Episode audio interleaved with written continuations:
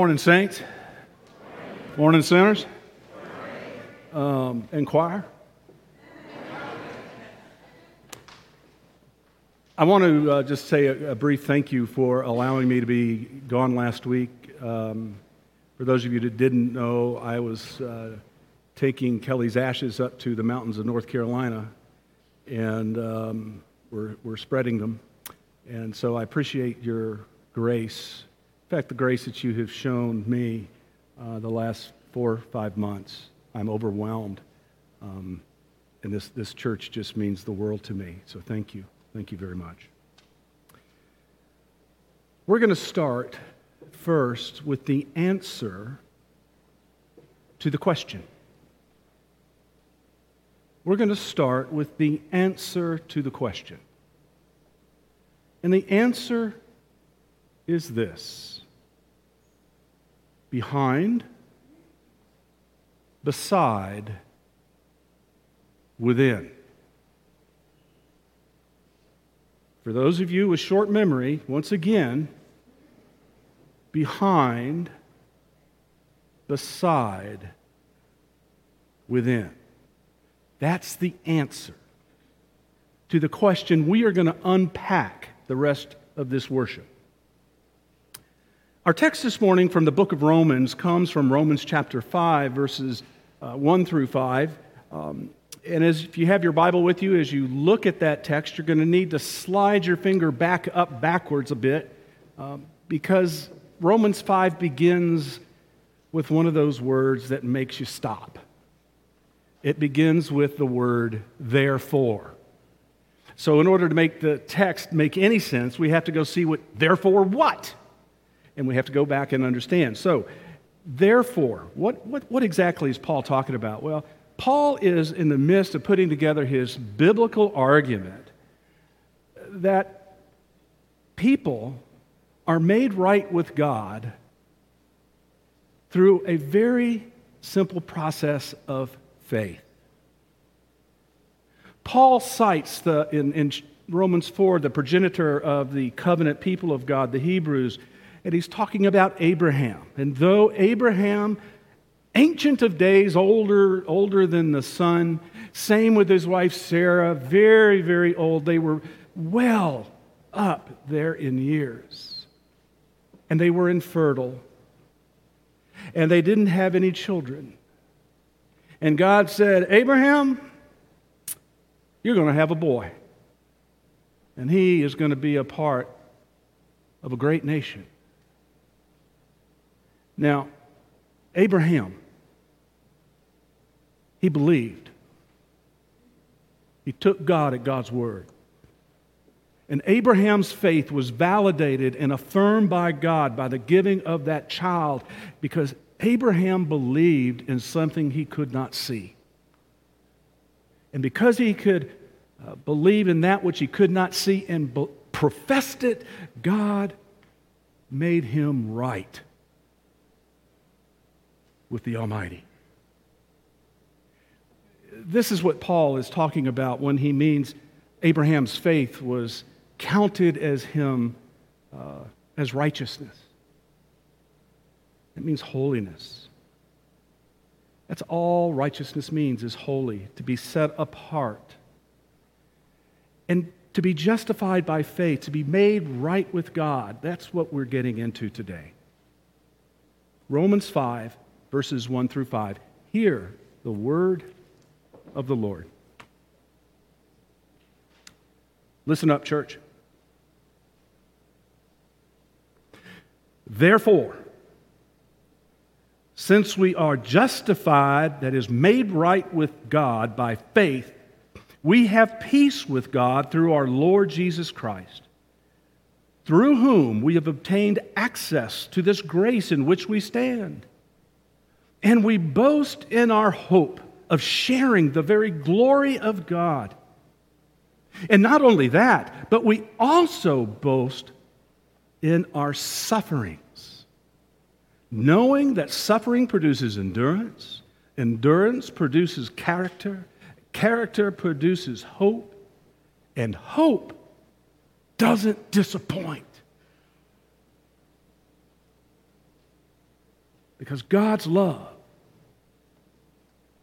has been poured into our hearts through the Holy Spirit that has been given to us. Friends, this is the word of the Lord. Behind, beside, within. This is a beautiful capsulization of the entire gospel message that Paul has given us today.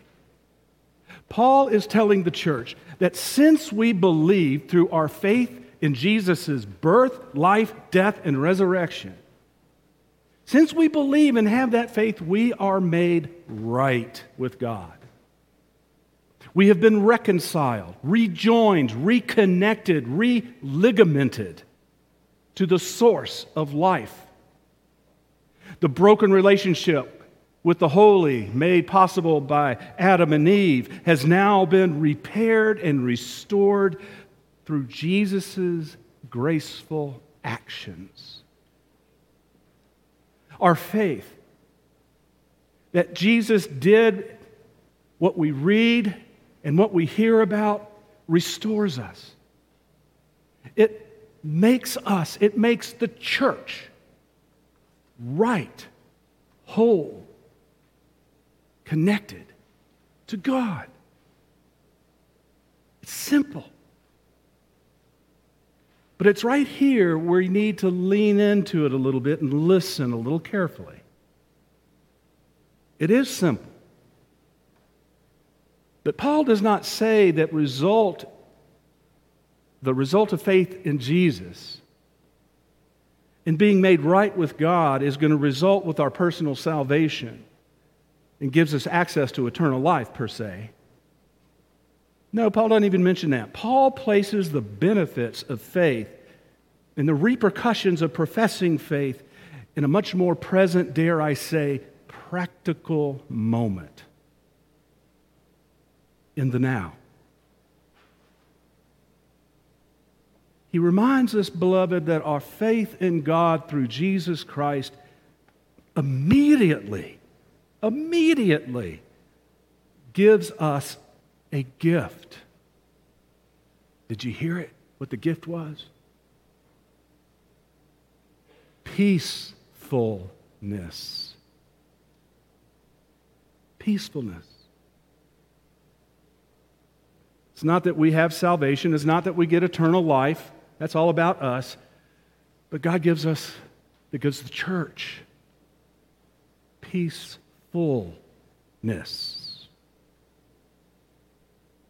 Now, we tend to think of peace as a cessation of aggression or hostilities between people or nations. But it's so much more than that. The biblical word for peace the biblical word for peace that is used in Scripture today is a noun, it is not a verb. It does not describe peaceful actions or behaviors. Instead, as a noun, peace describes the state of the way things are. Peace describes the position or state in which the Christian who has professed one's faith looks at and views God and looks at each other in the world. It gives us a standpoint, it gives us a place to plant ourselves and relate to the world in a certain way. Beloved, peace determines as we look at the world where we go, how we go, who we love, how do we care for God, how do I care for neighbor? Think of it this way. Have you ever worked on a complex math problem? I'm looking at all these youth up here, and I know y'all have in school. Yeah, you know, she used to be a math teacher, professor. Yeah, little brains. I couldn't do this. You remember these kind of questions? Okay, let me see if this makes sense to you guys. Here's one of those questions. It's Jane is riding on a train to Chicago. And she has 399 miles to go before she gets there. Now, in the meantime, Bobby, Bobby, he passes Jane going east at 73 miles per hour. The question becomes how far will Bobby's train go by the time Jane gets to Chicago? Figure it out amongst yourselves. I mean, did you all ever have that kind of stuff? Man, I always, I just clammed up. I, I, I used to get real tight and I'd look over next to me, and, and there was Marianne, and, and she was just over there going, and I'm sitting here, Jane, and, and, and she's done. She's done. And, and she puts down her pencil, and she kind of sits there very at peace, smug. She got it figured out. Because she's got it figured out, it changes the way she relates to the class. I hadn't figured it out. And I related to the class with a lot of anxiety and angst because those kind of problems always just messed with my head. Marianne possessed peace. I don't think I ever lived in peace, in a peaceful state throughout high school. work. See, that's what peace is Paul, the Paul is talking about. It's a peacefulness, it's a, it's a relaxedness, it's a state of the way we look at things. Because all the problems have been solved. When we have faith in Jesus, in his salvific work, we are given a gift. And it's a gift called peace. Where we experience life with a non anxious attitude, we experience life with a non anxious outlook. That we realize God's in control, I don't have to be. We know the equation has already been figured out and solved. Beloved, the gift of life from Jesus is a gift that enables you and me to look at life from a state, a standpoint of confidence as opposed to fear. We live in God's peacefulness. And that means we're able to live non anxiously, relaxed, confident knowing that nothing in the created order or in the spiritual realm can separate us from the love and the presence of God in Jesus.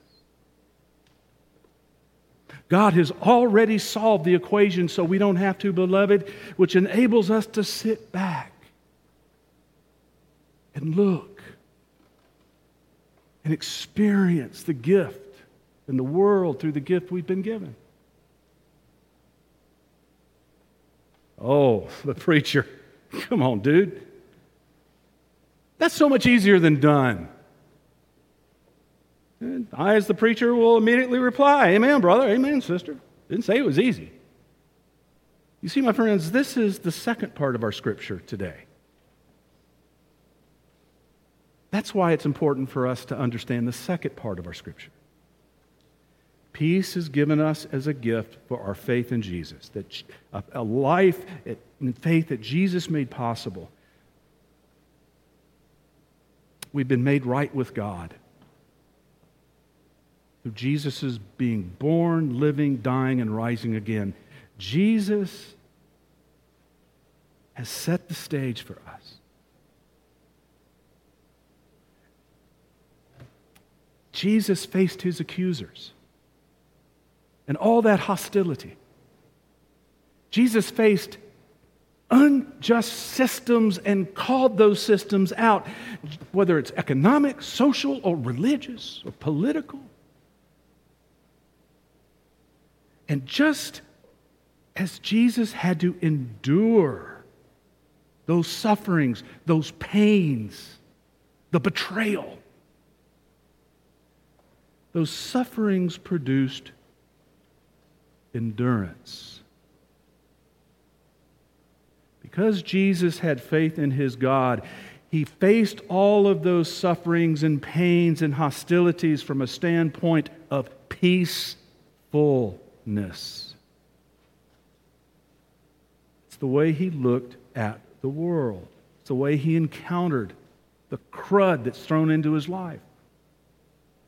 It's the kind of thing that made Jesus pray through the bloody prayer in Gethsemane that night he was betrayed and go to the cross. He didn't want to go.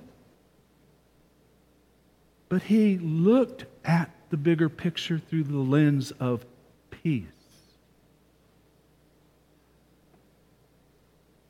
This is what gives the Apostle Paul the audacity to even write in verse 3 that the church, that is, Christians, we can boast in what? Did you see that part? We can boast in our suffering. Now, why, Paul?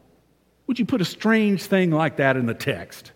You know, what's going good with Jesus and faith? It's simple and we get peacefulness, and then all of a sudden we get to boast in suffering, our suffering. King James Version has it, we glory in our tribulations.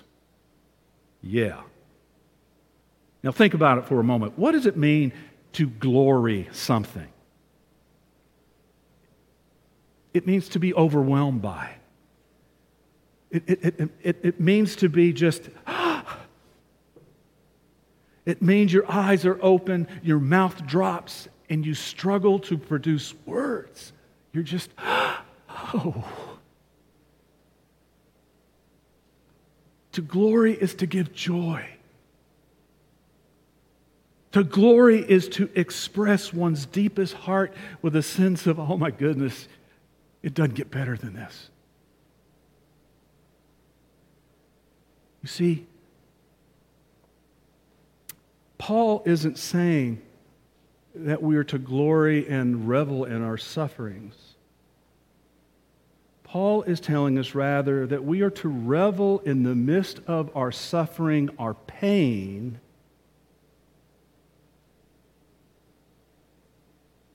in spite of all the suffering and pain we've had to endure because God has already solved the equation. Because we know that God has already solved this issue of suffering through Jesus. And because of that, we can live our current life differently. We can live our life, current life, in the midst of suffering and hardship because, as the Heidelberg Catechism says, which we just said, God watches me in such a way that not a hair can fall from my head. Without the will of my Father in heaven, in fact, all things must work together for my salvation. Whew. Paul tells you and me that we can boast and revel in our hope as well as in our sufferings because our sufferings help us to build strength and endurance to cope with those struggles. Just like Jesus had endurance to get through his we are reminded that the more we endure, the more that we, we, we, we build that strength of endurance, our character grows. Our character grows. It adapts and becomes stronger, more like Christ. as we confidently rely on God in our pain and sufferings, the more we can endure those hardships. And the next thing we know, through that endurance, our very character as a man and woman of God is being shaped and molded by the hands of the Almighty. And because of that, we begin to look at the world, look at each other, look at God, look at neighbor in a whole different standpoint, from a whole different standpoint, eyes. God is in control. I don't have to be. You don't have to be.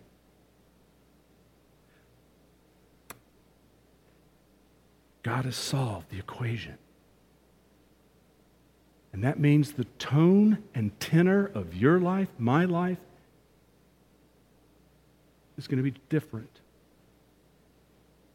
It's going to change into the character of Christ. Today, is Trinity Sunday. I bet you didn't know that. Did you know that? Did y'all know that? Trinity Sunday. It's the first Sunday after Pentecost every single year.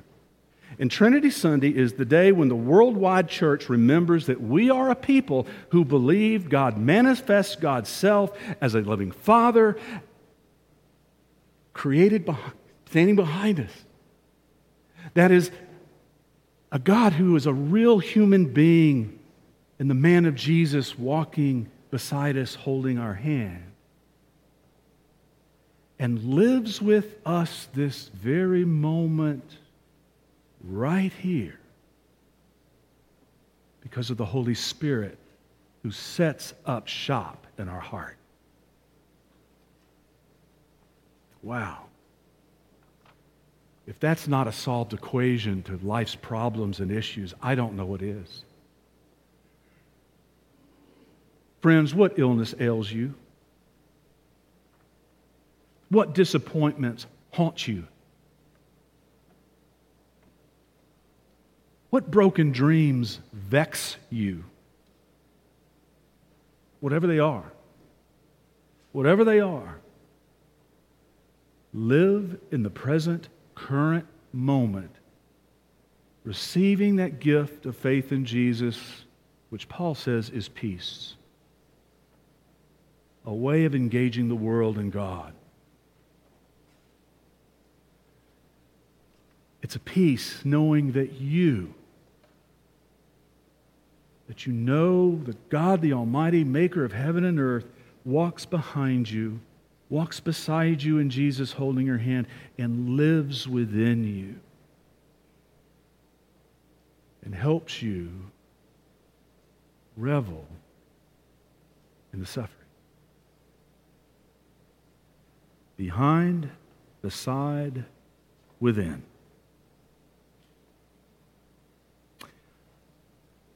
Think about that next time. You were bewildered when you are confronted with bad news. When you look up to the sky and say, God, what gives?